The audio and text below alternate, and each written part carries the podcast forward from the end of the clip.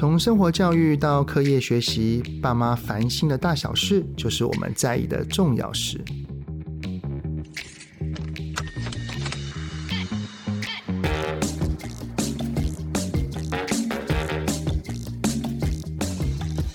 欢迎各位听友们来收听《亲子天下》节目，爸妈烦什么？我是主持人、亲子教育讲师魏伟志泽爸。在五月份的时候，有一集邀请到了阿健老师来聊聊他的新书《练心》啊。在那个节目当中，就有提到说如何成为一个有觉察，然后更爱自己的大人。但是大家也很好奇，就是说我们要如何来去用萨提尔来引导我们的孩子呢？小小孩也可以运用萨提尔吗？很开心啊！我们今天的来宾又是我们的李崇建阿健老师，掌声欢迎！泽爸好，各位听众朋友，大家好。阿健老师，他常年陪伴很多的孩子跟辅导孩子啊，因为他之前在他的生命历程当中有一段是在山上面教书哦，然后后来也开设了千树成林的作文班，也陪伴了非常非常多的孩子去引导他们写作啊，也陪伴他们探索，然后更有大量的谈话。那这几年当中，我知道阿健老师也在工作坊里面去辅助很多的，不管是大人也好，或者是青少年也好。好，让很多的大人自己都能够在阿健老师的对话之下，能够学习到更多更多。好，那上个月呢，阿健老师跟亲子天下又合作出了一本新书哈，就是《练心：李崇建与雨果幼儿园的萨提尔教育实践》，是跟嘉义雨果幼儿园的创办人林文煌先生所共同著作的哈。那一本书真的非常非常的棒，很推荐。有大量的对话，是很着重在幼儿的教育实践。那我们也会放在我们的资讯栏里面来请教阿健老师的哈，就是语言尚未成熟的孩子，那我们也是可以用萨提尔的方式来跟他应对跟沟通的嘛？是是，如果是一个语言未成熟的孩子，各位如果熟悉大脑神经科学的发展哈，就是我们知道我在曾经的书里面有提过，在一两百年前，腓特烈二世大帝哈。他做了一个心理学的实验，但他原本不是为了心理学，因为腓特烈二世他会七国的语言，那他这个七国的语言呢，他就想要观察小孩子的这个语言，他是怎么慢慢形成的，所以他就把五十个婴儿放在育婴房里面，让这五十个婴儿呢，爸爸妈妈不跟他们互动，那只用保姆跟他们在一起，但是保姆呢，只是喂他们吃东西，帮他们换尿布。眼神不能够靠近，不能跟他们说话，也不能够抱他们啊。这里面有几个重点哈，就是不能够抱他们，眼神也不能靠近，也不能说话。那没想到这五十个婴儿都没有活超过十八岁啊，这是有科学记载的哈，有科学的数据的记载。虽然是一两百年前的一个故事，我引用的是一个好声音的科学的一个医学博士。他所引述的一个期刊论文，那我们发现了，十八岁以前就死了。那这些人他到底活到几岁呢？这五十个婴儿最大的活到十六岁，而且活到十六岁的都是智障啊，哦，就是没有像一般人正常的活起来。那这个部分到底为什么会这样呢？在近一百年来，发展心理学里面也带出了这样的一个线索，就是。如果你的孩子从小是被跟爷爷奶奶、爸爸妈妈啊大家庭生长的小孩，常常去跟他谈话，哎呦，好乖哈、阿健，你好可爱哦，长大了我买房子给你住哈，呃，我帮你找一个漂亮的呃女孩当你的老婆哈、要不要？要不要？光大人这么温暖的、和善的这个对话，那这样的小孩长大，在小孩的时期，你就会发现。他看见人比较不怕生，比较愿意跟人家 say hello，呃，比较不扭捏。那如果是一个小家庭长大的小孩，非常小，那都没有人跟他讲话，也常常放在娃娃车里。如果送的保姆呢，也不是太讲话的，那你就会发现这个小孩出去呢，就常龟缩在旁边。你叫他跟叔叔伯伯打招呼，他就很扭捏的说不要。那所以这里面怎么了呢？原来是一个。我们大脑神经的突触跟神经元的发展，会因为外界的刺激而影响他大脑神经突触的方向。所以刚刚伟志问一个问题：小孩子还不会说话，那要不要跟他说话呢？要啊，你要你要跟他说你好可爱哦，你要跟他说、嗯、妈妈好爱你哦。对对对，然后跟他笑，然后逗逗他，这是很好的互动的过程。所以你会看到，在这个跟他笑。然后跟他说爱不爱妈妈，爱不爱妈妈，他就笑了。那小孩子在这么小的时候，你就看得出来，他这种生命的发展，跟他的大脑神经元的连接，跟日后的成长，科学家已经做了一系列的研究，哈，有这样的一个报告出来。所以并不是说我们用萨提尔就好像一定要有一个实质的对话。而是我们的孩子在跟我们的互动当中，不管是语言还是非语言，而这个非语言就包含了我们的眼神、我们的表情、我们的笑容、我们的肢体动作，能够传达出我们对他的爱与关怀，是大概就这个意思吗？对对对，因为如果比如说爸爸妈妈是冷战的，爸爸妈妈是经常吵架的，那小孩其实他都感觉得到在压力的情境之下，所以他的大脑就会。散发皮质醇，他的脑神经元的突触都会有一些发展。所以刚刚泽爸说，是不是不要有任何的目的的？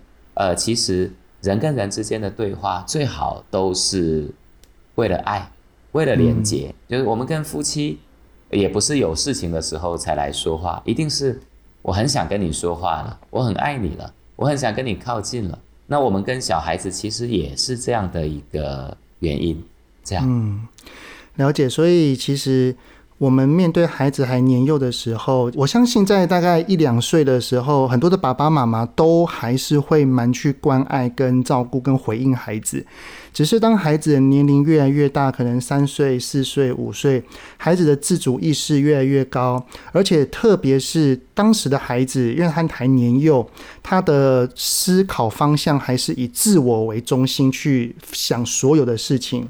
于是就有很多的家长会问说：“我们要好好的来爱他，好跟他讲道理，好好跟他对话，是不是就是在放任他？”我不知道阿健老师对于爱跟接纳同理是等于放任吗？啊、呃，当然不是哈，就是我常常分辨这个东西。第一个，爱跟可怜不一样，是啊，你如果去可怜一个孩子，那你就会知道明明不应该给他，但。你还是却给他，然后可怜他，那这个可怜他会让他产生依赖，而不是给他的内在有支持。那这个可怜的状态跟另外一个状态有非常大的重叠的地方。那可怜的时候是因为我的过去的内在有所不被满足，所以我见不得孩子有很多失落的时候，有孩子有了失落，我就想要给他，这就是可怜。那孩子有失落，我的认为是小孩子不能失落，我就是应该要给他，这是宠。那第三个是我完全不管他，就是放任他，随便你，这个放任也不行。所以爱跟这三个是有区别的。那爱要怎么表达呢？爱的第一个动机就是一要确认我是爱他的，嗯，那但是我爱你，并不代表我要满足你的期待。所以我在亲子天下有一个影音课程哈，就小孩子跟我要手机，呃，来扮演我的女儿。那我呢跟他有一个对话，就是我表达了我怎么样展现我的爱，但是我并没有满足他的期待，就是我没有答应他。后来这个女孩呢，她就真的哭了，她哭了跟我说：“阿健老师，如果你是我爸爸，我觉得你好爱我。”要不要手机其实都没有关系。记得，因为我也有看，因为我也有购买。里面的那个小孩好像是蛮大的，对不对？对对，他已经是大学了，所以这是日常家庭常见的一个问题哈，就是如果我们有了接纳，有了爱。那我们再去跟他谈话的时候，他不会感觉到你的压力。阿健老师，我们来做实际的模拟，好吧？就是我当孩子，因为我知道这方面阿健老师是高手。我在书中有看到阿健老师其实有讲到这一块，就是面对孩子，其实爸爸妈妈该做的是温柔而坚定的执行规则，并且理解与接纳孩子，来陪伴孩子的失落。那我们就来做个状况题哈。好，假设一个两三岁的孩子会讲了，也会听，但是可能不是那么的完善。那他想要拿姐姐手上的玩具，因为姐姐在那玩，他就是想要过去抢，然后姐姐不给他，然后开始大哭，拼命的哭，因为他想要拿姐姐手上的东西。好，那这时候爸爸妈妈来了，那要怎么去跟这一个哭闹的孩子来做应对？然后我还当这个哭闹的孩子哦。好，我要玩，我要玩，姐姐不给我。两岁的小孩，他就是理当享全，嗯，就是他，他就是一定要要得到。他如果要不到，他就会这样。对，那所以爸爸妈妈的第一个部分就是要知道这个状况是人成长的一个背景。嗯，如果我们爸爸妈妈都知道，那就知道说他就一定会这样，没办法，所以你的内在就会比较多的接纳，就不会一下子要让他就生气了。对，就平息的这个状况是不可能的，嗯、所以我们第一个要有这个鲜艳的概念。那第二个当然就是要整理自己的内心，看看自己有没有焦虑。那如果有一点焦虑，那就深呼吸，给自己说：“哎，我在焦虑。”第三个是问问自己有多少时间。那像解决这种孩子的状况，起码要五分钟哦，至少哦。对，至少有些坚持很久的孩子，十几二十都会有的哦。呃，其实他坚持很久，你只要方向对了，应该不会这么久啊。哦，我可以保证不会这么久。了解，对，所以如果说他是情绪是这个状态，你起码要给自己留五分钟，那么你才不会说，哎，又来了。每次我这么这么忙，那你又给我搞这个，然后这个概念在你的心里面一成型，你去面对小孩，你自然而然就会焦虑跟紧张。所以我重新整理一下：一要有一个概念，知道孩子就是会这样；二觉察有没有焦虑，处理一下；三。给自己五分钟，那甚至你可以更长，那就十分钟吧。好，嗯，那有了这些概念以后，就可以去面对小孩，啊，就可以叫，比如说遇到伟志就叫他伟伟啊，伟伟啊，你怎么啦？好，伟伟就会说话。姐姐不给我，姐姐想进，我要拿。好，所以爸爸不要急着说服小孩，要听他讲完。嗯，爸爸要说服他都不给我。然后我就会跟伟伟说：“伟伟啊，那姐姐是怎么给你抢走的啊？你告诉爸爸。”他一拿，我拿到了我的，他拿走。哦，姐姐这样子就把你拿走了。对。姐姐怎么可以这样呢？对。那姐姐以前有没有常抢你东西呢？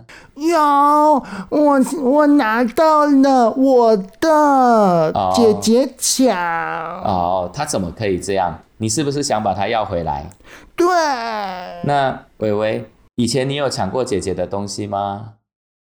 啊，我我想我想玩嘛。对，小孩子如果有一点觉知，这个地方就会告诉你有。那如果他像伟志扮演的两岁，真的会这样子，他就会说啊，我不管，我就是要玩。对，因为他其实也大概微微的也知道哈。对，那所以我们就会跟伟志说，伟伟啊，好，那。那个玩具是姐姐的，爸爸带你去看别的，你要吗？我不要，我要那个。好，那爸爸带你去看一下，然后我就会抱着这个小孩，嗯，然后去跟这个小孩说，告诉爸爸那个玩具有什么好玩的，爸爸也想玩，你跟爸爸说一下。那个有声音，那个有音乐。哦，你告诉爸爸那是什么音乐啊？那是那个鲨鱼。好，我们谈到这里以后。因为爸爸妈妈会做一个转移的动作，就是顺着这个转移，把他带离开这个环境的现场，让他去吸引一下比较有趣的事物。这个小孩大概就会比较容易停下来，去忘掉了那个事物的执着。哦，那因为小孩子的转移是很重要的，但是不要一下子就要把他带转移。所以你看，你看那是什么？那小孩子通常久了以后，对他而言，他的情绪会在这个地方经常就会被挑起来。有意识的时候会觉得你根本不在乎他，所以这里面有几个状态，就是要带孩子有一个转移的焦点，前面要有一点点对话。就我们整理的那些，我刚刚用的都是问句啊，问他问伟志说，哎，他怎么抢的啊？那姐姐以前常抢的吗？那你有抢过吗？啊，你这么想玩呐？告诉爸爸，那有什么好玩的？你能够让他知道他很喜欢的东西是被你聚焦在这个地方跟他谈话的。所以他的整个内在是被你了解的。那一旦被你了解，你又有流动了他这种执着的感觉，在他的右脑的情绪区块能够流动，那么他的执着性就会少非常多了。有，刚刚我在投射模拟一个小孩的状态的时候，阿健老师这样的问话，会让我原本很生气、很执着的那一个那个心哈，有松开的感觉。呃，也是比较客气了哈，因为我也常想去上伟志的课了哈，因为、哦、不敢不敢。那真的真的，而且老师来我会很紧张，因为。呃，伟志很客气了哈，因为他自己竟然还交钱来，他其实跟我说就够了哈。那个很多的朋友会来观摩啦，我自己也都不会，我很少去表达，也很少去公开的说。呃，但是伟志就这么大方哈，他作为一个亲子讲师的工作者，我认为伟志是非常让我敬佩的，就是他来学习，他还愿意大量的分享，还说我就是有去上课，有去学，包括。泽爸在他的书里面也这样说，这是我我最敬佩也最感动的一点，也可能没有跟伟志说过，也趁这个节目跟伟志报告。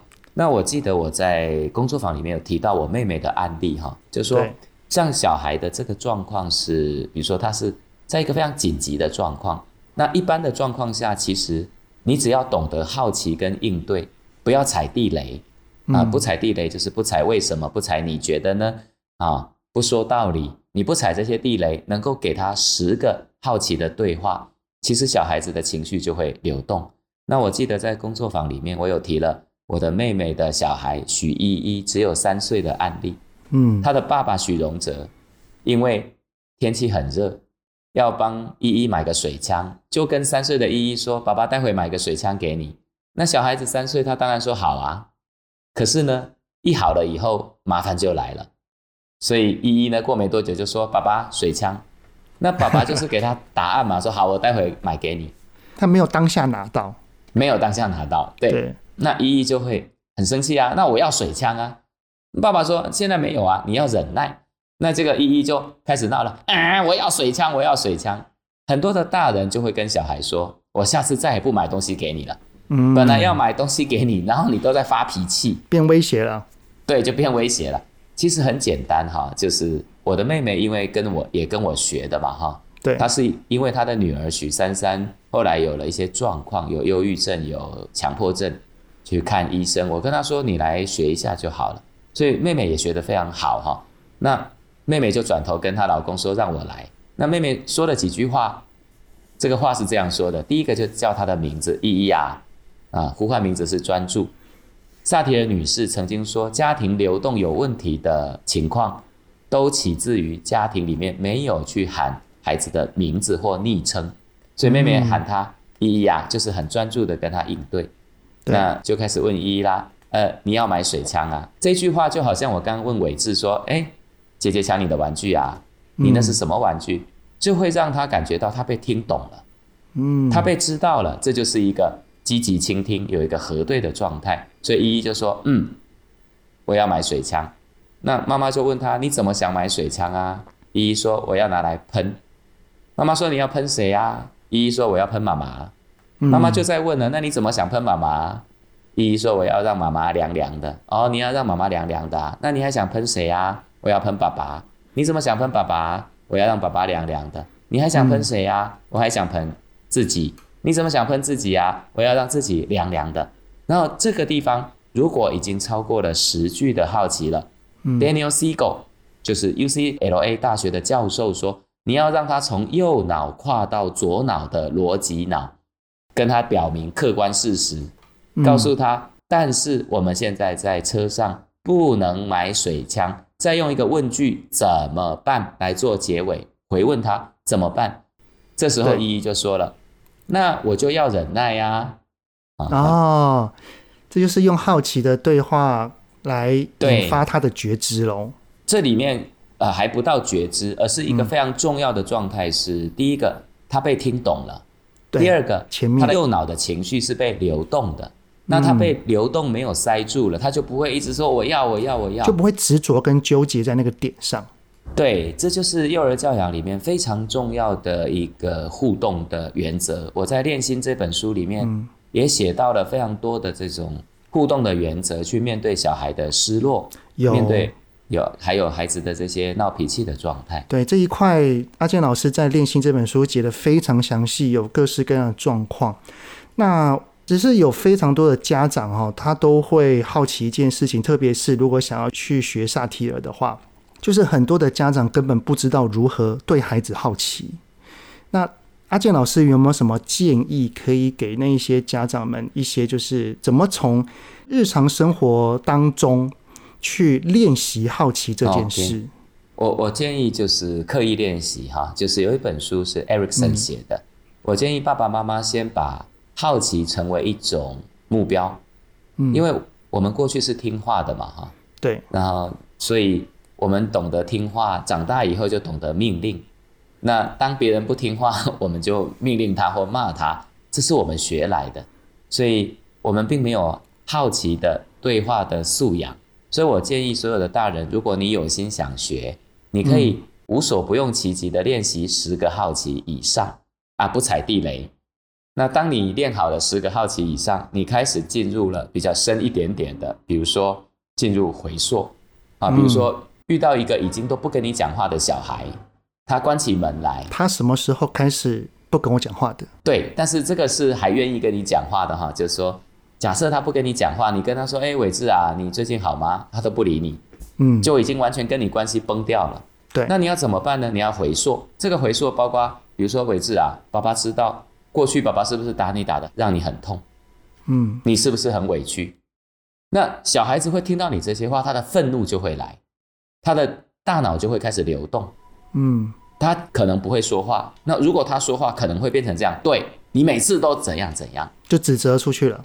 对，这个就是一个进步。那所以如果大人懂得回溯，就知道他的大脑在这个地方愿意流动，然后你就可以听他说：说爸爸那时候这样打你。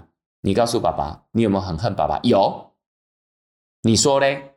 那你告诉爸爸，那你这一段期间是怎么走过来的？嗯，所以你就是不是很生爸爸的气，跟爸爸说都没用，是吗？然后孩子就会在这里可能会开始哭，会难过，就是他从来压缩在他右脑的状态的情绪会被流动。好，我把他带回来。刚刚十个好奇，如果你练好了，那么你应该会去练。回溯，回溯就是从什么时候开始？过去有人这样对你吗？那我刚刚对于一个不理你的小孩所做的回溯是表达性的回溯，叫做爸爸以前是不是常常骂你，然后你如何如何？嗯，好，这就是回溯。那练的回溯可以练具体事件，当时发生什么事，那个事件是怎么发生的？邀请孩子来诉说就对了。对，那他如果能够叙说具体事件，那大人如果进一步能够在感受。停下来说，那你会难过啊？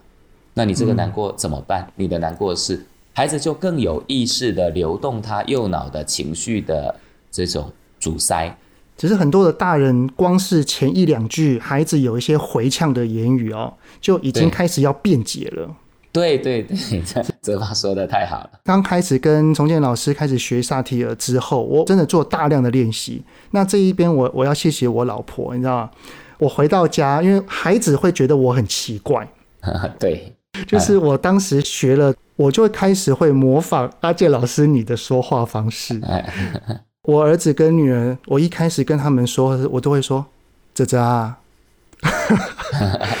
然后他们就超不习惯的，超不习惯的。对，然后但是我就不放弃。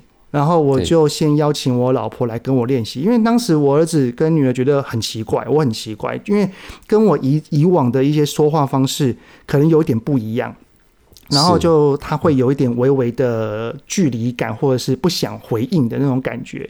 于是我就跟我老婆练习，然后多练，就像刚刚。阿健老师所说的刻意练习，然后我就从一个事件，然后我就开始慢慢在心中去设想，说这个事件我可以问哪一些话，我会自己去想，自己打个草稿，然后呢再跟老婆来多练习。诶，我真的发现，真的刻意练习好奇，的确到了跟孩子有冲突的时候的那个当下，我的大脑可以动得比较快，也比较能够稳定，提出一个好的好奇的提问。是是。呃，泽爸刚刚讲这个很重要哈，就是第一个，因为我们过去习惯骂孩子了，嗯，那所以孩子一发现你变化了，那他第一个就会觉得很不习惯，所以他常会跟你说：“你不要，你你又要干嘛了？对，你不要，你不要这样说话好不好？”那 假设你想干嘛？对对，假设有一个这样的状况，我都会跟所有的父母说：“说爸爸这样说话很奇怪吗？”啊，有，假超奇怪。告诉爸爸，以前爸爸都怎么跟你说话的？就直接骂。啊你喜欢吗？不喜欢啊。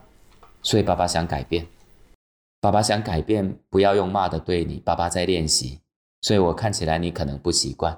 如果你不习惯，爸爸就停下来，爸爸会慢慢来，这样好吗？嗯、那通常我们跟孩子有这个对话，孩子就知道我正在学习改变。嗯我们就会找朝向一个目标了。通常孩子在这一刻，他的内心哈会产生疑问，就是你真的会改吗？然后很多的孩子这个时刻就不回话，因为他带着是不确定性。所以爸爸妈妈说我要改变，所以就要继续坚持下去。孩子有看到爸妈的改变，他也会跟着改变。对，对，嗯、所以练心。不是只有练孩子的心，还有练自己的心。因为的，因为我们在改变的时候，我们也需要被肯定啊。结果孩子或者对另一半做出来是如此疏离的一个状态，常常会打击我们这个脆弱的心灵哈。这是常出现。还有刚刚我在跟泽爸做扮演的时候，各位不知道有没有发现，我跟泽爸说。那爸爸以前是怎么跟你说话？你都用骂的啊？这个以前就是个回溯啊，就是我已经把它完全内化成一个我经常使用就能够使用得出来的状态了。阿健老师有把这一个的回溯的运用方式，有特别在书里面还特别讲述了一下。在这本书里面，其实还有另外一段，我觉得非常棒，就是讲孩子的失落。像刚刚，其实不管是您的子女得不到水枪的失落，还有我刚刚我们所模拟的状况，一个孩子拿不到姐姐手上玩具的失落。那请教阿健老师，假设是国小的孩子，然后他之前的大考，然后他已经非常的努力了。但是他的结果可能还是不如预期。然后他第二次的考试，他已经做出比上次更努力的一些举动，但是也只进步了一点点。然后父母能够感觉到他非常非常失落，甚至孩子还说出说啊，我真的好想放弃，我不想再念了。那阿健老师，您您的建议可以怎么去跟孩子对话，去承接住他的失落呢？OK。通常哈，就是这个孩子有这么强烈的上进心是好的。那第二个就是，但是他对自己的要求很严格，期待没有满足的时候有很大的落差，也可能来自于家庭教养，或者是在学校里面的竞争非常的激烈，只看好成绩不看努力的过程的。现在我们的教育环境还蛮多都是如此的。对，那怎么办呢？你只要问孩子说，好，假设。泽爸是这个小孩，对，我还当那个孩子好了。对对对，嗯、我教给各位父母几个问句就好了哈，就是比如说，呃，伟伟啊，你没考好啊？对啊。你会很难过吗？有啊。你告诉爸爸，你难过什么？我已经努力啦，但是结果还是考成这样，只进步一点点。嗯，那请记得哈，不要告诉小孩说进步一点点很好啦，这就是给一个答案。小孩子不会因为这样子就有力量，嗯，所以你已经努力这么久才进步一点点了。对啊，你以前也常常想要这样子很努力的状况有吗？有啊，我一直都有在想要怎么进步啊，所以我也试了很多方法，哎、哦，但是都没有用啊，都没有用啊。嗯，所以告诉爸爸，当你这么努力，但是却都没有用的时候，你怎么看自己呢？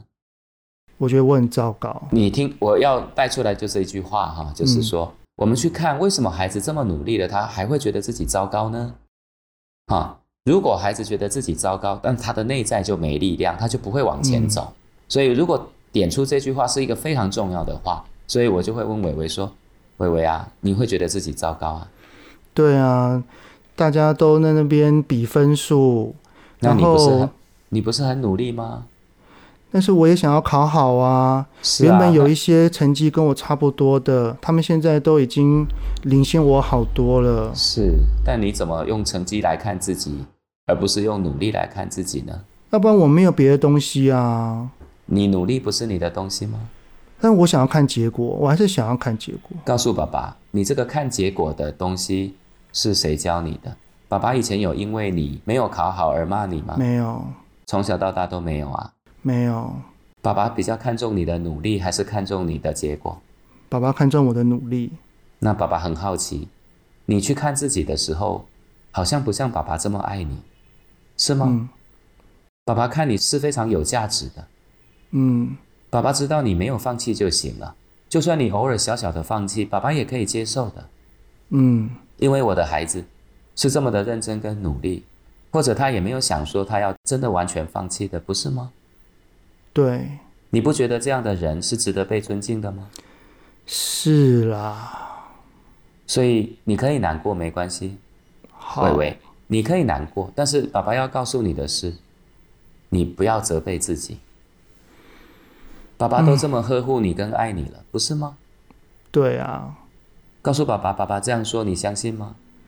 我相信爸爸是爱我的啊，但是我我还是我就是还是希望能够在成绩能够多进步一点。爸爸没有否认。嗯。你如果要这样做也可以的，但是并不是在你没有考好的时候，你会觉得自己很糟糕。爸爸要你明白的是这个。好。我知道，你听爸爸这样说，心里什么感觉？嗯，蛮还算温暖。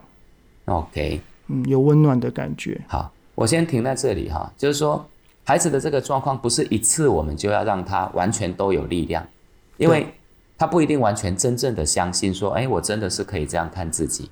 嗯，所以他的内心的那个心灵的那个核心，他是被慢慢慢慢的爱给包容起来，他才有力量，嗯、才愿意相信。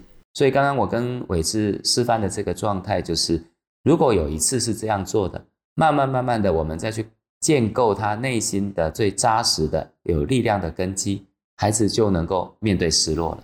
哦，所以其实，因为现在很多的爸爸妈妈的观念就是，孩子失落了，孩子讲出一些丧气话，我们的内在会担心说，他是不是真的就会就此沉沦，然后就会急着想要给方法，然后一直不断的过度加油或赞美，但是却忘掉要去承接他，就像刚刚阿健老师在书里面有说的，要去陪伴孩子的失落，所以，所以刚刚阿健老师所呈现，大概就是这个样貌就对了。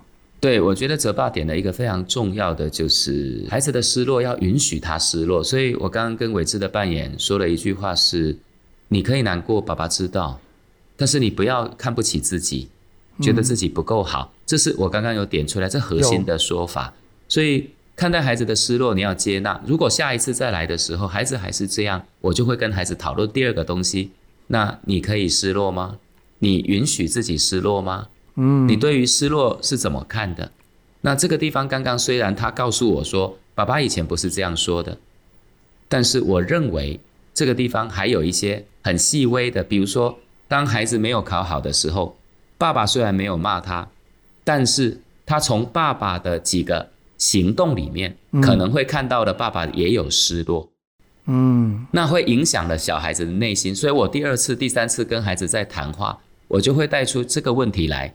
第二个就是，你可以失落吗？第三个就是，过去你没考好的时候，爸爸是怎么跟你说的啊？爸爸跟你说没关系啊，那你的心里面是什么感觉？是什么样的一个状态？你只要去听孩子心里的状态，你就知道他看了你的反应，他听了你的话，他的内在做了一个决定，而这个决定会使得他锁在一个状况里面，不愿意跑出来，就没有了力量，所以。跟伟志示范的那个是第一个，他要在自己的身上解开对于自己负面的看法，然后第二个渐渐的在带来的失落的状态，跟他过去失落的时候，爸爸是怎么回应他，他的心底有什么发生，这就是冰山。我觉得孩子的成长，爸爸妈妈绝对占了一个非常重要的一个角色，所以其实要面对孩子的种种事情。我们可以担心，我们也可以替他烦恼，但是其实我们所有的所就是所谓的应对姿态，我们跟他说的话，我们的表情，孩子都很在意，而这些在意其实就会开始埋在孩子的心中，去影响他的成长历程。呢。对，所以大人自己要很稳定。诶，咱们都慢慢学，就是慢慢慢慢学来爱自己，然后对话这个也慢慢学。嗯、就像上个月伟志问我那个爸爸妈妈在外面疫情期间还乱跑，对对对，这个状况我们跟爸爸对话一定会遇到很强力的挫折。那各位不妨把练心上次伟志有带到那个阿 P 的。本来是在挑战的，但最后我们就能够走向同一个目标的对话的方向，来作为一个最终极的练习的目标。嗯、我想我们就可以慢慢的走上那条路了。了解，我还是有一个问题，这是我自己的私人发问，泽爸太客气了。我带着这个主持人的这一个位置哈，来偷偷问一下，就是。因为我们在跟孩子对话的时候，阿健老师其实在书中都会讲说，我们的目标就是我们跟孩子的对话的方向跟目标是什么。也就是说，到底我们在跟孩子对话的时候，我们心中要想要带着孩子，或者是去摸索孩子的脉络，等于那个目标是要怎么设定，或者是怎么去建立起来的？OK，目标不是期待哈，就是比如说一个孩子他。刚刚伟志扮演的小孩，他努力了却没得到好的，他很难过。对，所以我的目标绝对不是解决你的难过不见了，不是。嗯，我的目标是让你感觉到自己是有价值的。哦，这就是我的目标。所以各位学习过的人，可以把目标定为：我要让你感觉到自己能够被爱，我要让你感觉到自己是有价值，我要让你感觉到你的错是可以被接纳的。我要让你感觉到你拥有选择的自由，你可以选择四种、五种、六种的自由，但你的选择困住你了。我要让你感觉到，你无论做什么，你都可以感觉到有意义感。那但是这个东西，我们的大人所在期待的时候会这样想：哦，你只要考第一名了，你就会感觉到有价值啊。这是啊，对，这是很多世俗的观点哈。对。这所以这要学习一阵子，你才能够真的明白。这就是我们在上个月说的一个医生，他的内在都是空洞的，他很有外在的成就，但是内在是空的。